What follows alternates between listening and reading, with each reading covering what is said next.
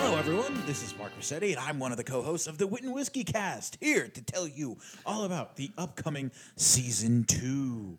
Everyone absolutely adored season one. Wait, wait, wait, wait, wait, wait. Absolutely adored. Absolutely adored. No one absolutely adored anything, not even me, and I'm on the damn show with you. Jeez. Oh, okay, okay. We'll do read two. Just here we go. All right. Three, two, one. Hello, everyone. This is Mark Rossetti, and I'm one of the co-hosts of the Wit and Whiskey Cast, here to tell you all about our upcoming season two.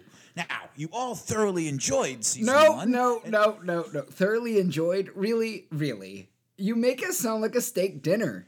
Well, I mean, I, I like steak. We aren't steak, we're barely hamburger from McDonald's. Try it again.